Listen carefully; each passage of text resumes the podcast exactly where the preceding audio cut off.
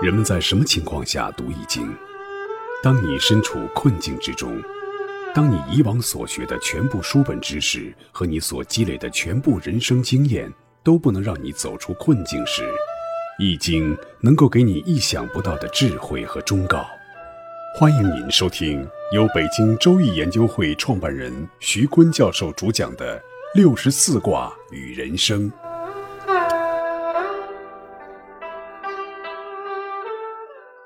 亲爱的听众朋友，大家好，我是北京周易研究会创办人徐鲲。今天我带您走进周易殿堂，主讲六十四卦与人生。听众朋友们，大家好，我是林雪。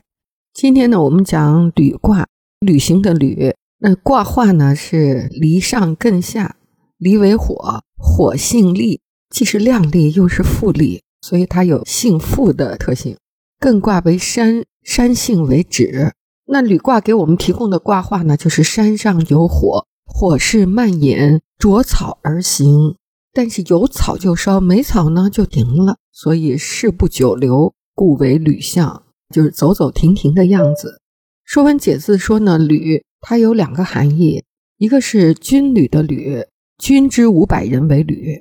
还有一个旅呢是客寄之名，就是不在家里住，在外边住，失其本居而寄他方，谓之为履。其实履卦呢在六十四卦中能够体现出来，真的就不太符合我们农耕社会安土重迁的这种居住习俗。履卦呢它不是现代意义的旅游啊，而是出门在外的行动准则，在漂泊中如何寻求安定。所以履的含义呢，它是背井离乡的逃难，或者经商啊，或者像孔子那样周游列国呀，或者因为遇到了意外的灾祸者祸，滞留在他乡不能回家。总而言之，是安土重迁，把客居他乡视为万难之事的中国文化，在六十四卦中专门体现，也是挺意外的吧。它也作为一种人生的状态提出来哈、啊，违背农耕社会的居住理念的。推背图上怎么说的呢？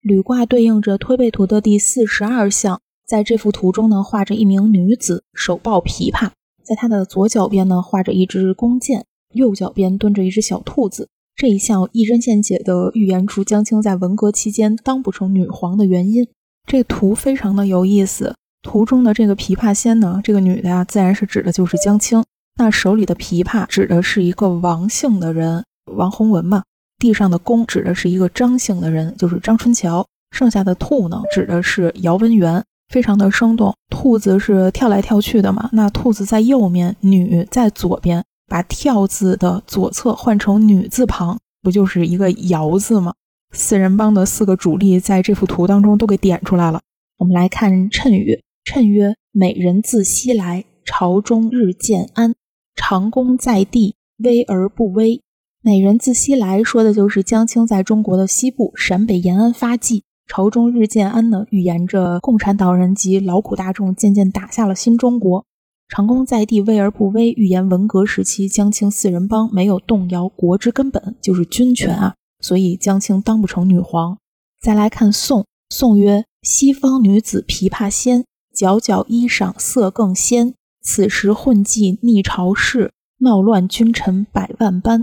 谶语前两句呢说江青是戏子出身，而且长得很漂亮，而且我们看那个琵琶两个字啊，它上面正好是四个王字，也预示着四人帮。江青作为四人帮的成员，在文化大革命中开始响亮地登上了中国的政治舞台，混迹于朝事之中，隐藏着自己的真实面目，把当时的政坛搅得是乱七八糟，挑拨离间君臣关系，闹得鸡犬不宁。因为推背图都是说的国家大事，那他肯定是借助履卦要描述一些国家未来发展的图形图景。从卦象看呢，山上有火，必失其居，那房子必定被火烧掉了，固然就会漂泊，呈现履象。但是呢，艮山性止，离火复利，所以有停止和复利于光明之上的意思。下面我们看履卦的卦辞，履卦的卦辞是履小亨，履贞吉。小亨就是小的亨通，力贞呢就是坚守正道，外出旅行吉而无凶。下面我们看爻辞。初六爻辞，旅所所，思其所取哉。初六是说在旅途上，那个玉器相互碰击，发生悉悉索索的声音，把财一不留神就外露出来了。索索还有一个意思呢，就是一路上碎碎叨叨的啊，是话痨，并且爱吹牛，一吹呢把自己财也漏了。那旅途漏财，思其所取灾，所以你这个灾是自找的。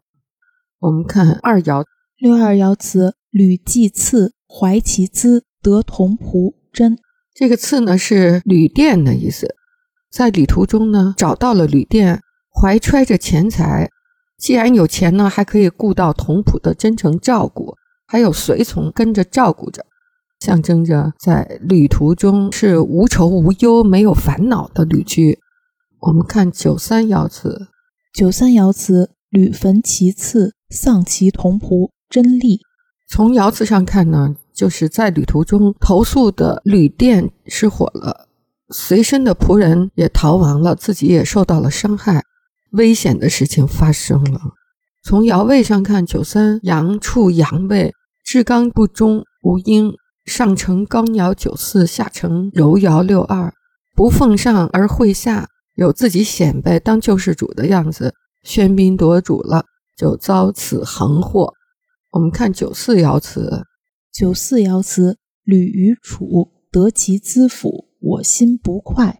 九四是阳爻阴位，此爻有不足，因为它不当位。履于楚，这个楚呢是指荒郊野外，也指呢长期住在外面。九四呢与初六相应，是个谦虚的旅者，并能够得到他人的资助啊，也得到了资助啊。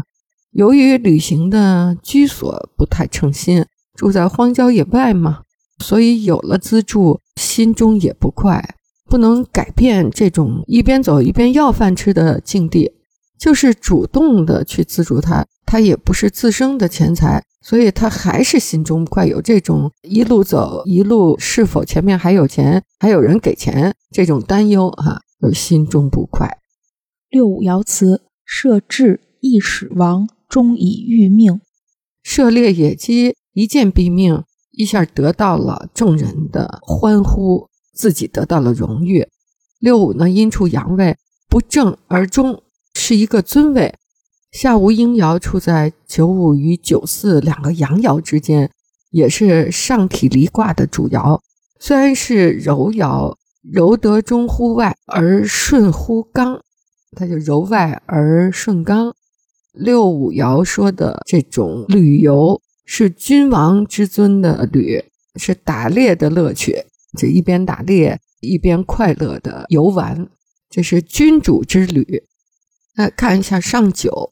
上九爻辞，鸟焚其巢，旅人先啸后嚎啕，丧牛于邑凶。上九在高位，所以用鸟巢来比喻，鸟巢被火都烧毁了，所以旅行中的人呢是先啸而后大哭，而且牛也丢了，在古人牛是一个巨大的财富，丢了就是有凶，象征着你最后连自己旅游依靠的那些财富都丢掉了。上九呢阳处阴位，不中不正，下于九三不阴而敌，处于履卦的最高位，就象征着走到了旅途的最终结，旅途有危，被焚凶灾，然后笑笑哭哭，玩得疯疯癫癫的，惊心动魄的哈。履卦呢主张出门在外要以柔和谦和为得道，所以礼道呢说了六种旅途的状况。初六呢就是爱叨叨，爱吹牛，把钱丢了。六二呢至柔中正，所以平安一路走，还有人服侍，旅途也很通达。九三呢至刚偏激，横遭曲折。九四呢体刚用柔，欲不得志，即使有钱也不得志。六五呢体柔用刚而位尊，由穷而达，是一个尊位的游法，打猎嘛，现代人有几个人能享受打猎的这种旅途的快乐啊？上九呢体刚用柔而无畏，由达而穷，本来都四面通达了，现在呢又穷途末路了。由此看来，这个旅道喜柔顺，许忠正、许尊贵、许荫父不喜欢刚直、偏激、避下和贫穷。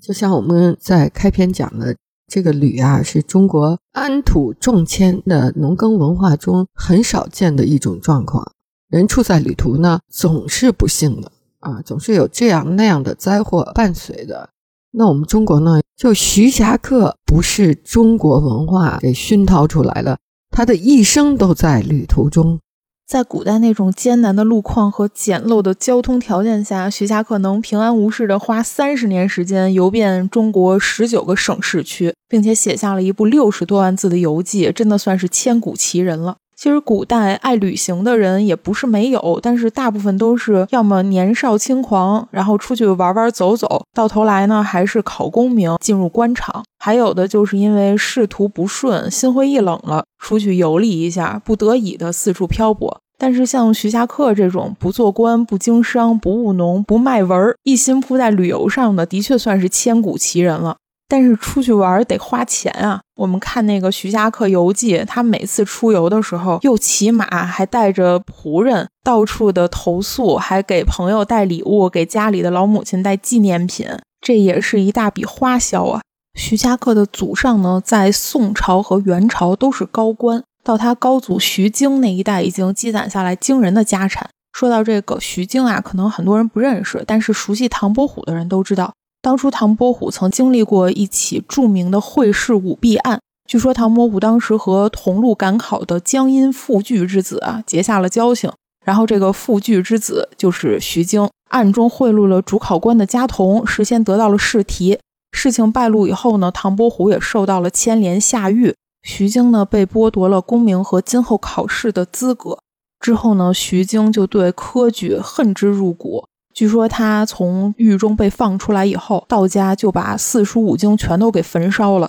把全部家产都分给了儿子们。他这个家教啊，也直接导致了八十多年以后他的后人不爱读书，只喜欢旅游，得到了侠客这个别号。当然，徐霞客能因为旅游而成为千古一人，离不开他父母的支持。在古代很少有不逼儿子去考仕途的，但是徐霞客的父亲还真就不逼他，特别的宽厚明理啊，觉得你不想从官，那就走个过场算了，名落孙山也没关系，只要你高兴，爱干嘛干嘛吧。徐霞客十八岁的时候，他父亲去世，守孝三年之后，他就踏上了人生的第一次旅行。但是中国有句古话说，父母在不远游，他母亲年龄也很大了，按说应该不舍得儿子出游吧。结果呢，他母亲王氏真的是一个奇女子，完全不在乎，大手一挥，游必有方，只要你回家过年就行。所以呢，徐霞客就轰轰烈烈地开始了他传奇的下半生。老母亲呢就在家帮他理财，帮他准备这个旅行的费用。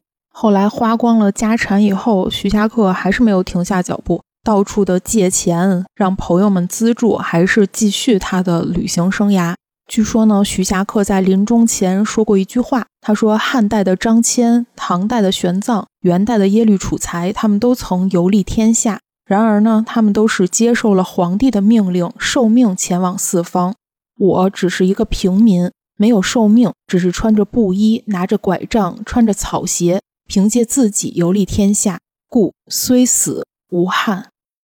林雪，你知道毛泽东最崇拜什么人吗？徐霞客。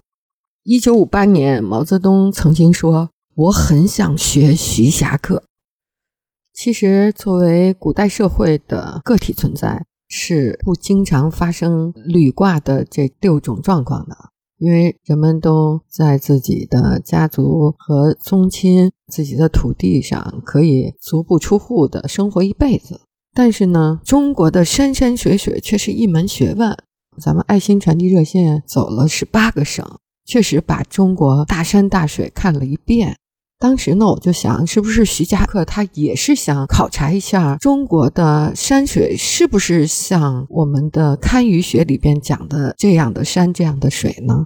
在徐霞客生存的时代呢，就有一种说法叫河长江短，就是黄河的发源地呢是在昆仑山哈，长江的发源地呢当时就定在四川，所以就形成了河长江短的这样的一种地貌。齐哈克就有一个深深的问号。其实他是深知中国的地理学的，深知堪舆学，也就是风水学的，他就去寻山问水去了。结果咱们也是走新疆的时候，竟然走到了昆仑山下。那中国千山万水就发脉于昆仑，昆仑又叫须弥山，不是佛教的那个须弥啊。昆仑的山的西边、北边、东边都不是中国，只有昆仑山的南边的山脉进入了中国，形成了中国的山水大势。昆仑山伸出了三条龙，北龙就是指北干龙，是黄河以北的主干山脉，它从内蒙的阴山、宁夏的贺兰山蜿蜒入西，横贯太原、渡海而止。你看咱们去宁夏的时候，看到贺兰山从天而降的一大块巨石挡住了西边的风，然后形成了宁夏独特的风水貌，九曲黄河指润宁夏。昆仑山的中干龙呢，是黄河以南、长江以北的主干龙脉，它从四川的岷山入陕西关中，至秦山入海。南干龙呢，指长江以南的主干龙脉，它由云南、贵州到湖南，过福建、浙江而入海，主要有武陵山、衡山、庐山、天目山等。那每条大山脉就叫大龙脉，那小山脉呢又叫干龙、支龙，又有真假龙之分，飞龙、潜龙之分，闪龙和平原龙之分啊，特别丰富多彩啊。那山峰呢有九星峰，我们的分类贪婪形峰，形如笋，四面圆尖，其顶平。巨门呢就像一个大门似的横空出世，然后它的峰顶是平的。陆存呢就像爪，很多很多的爪，那它的峰呢如鼓。文曲就是从陆存星往下走进入平原龙的时候，还有廉贞星、武曲星、破军星、左辅星、右弼星。我们爱心传递热线走十八个省，我收获最大的就是用我们的脚一步一步丈量了我们祖国的山河大地，验证了一下堪舆书上所说的这些真山真水挂在大山间，我们六十四卦都在山水之间可以读得呀。各位听众朋友，本期论题由北京周易研究会创办人徐坤教授亲自答疑。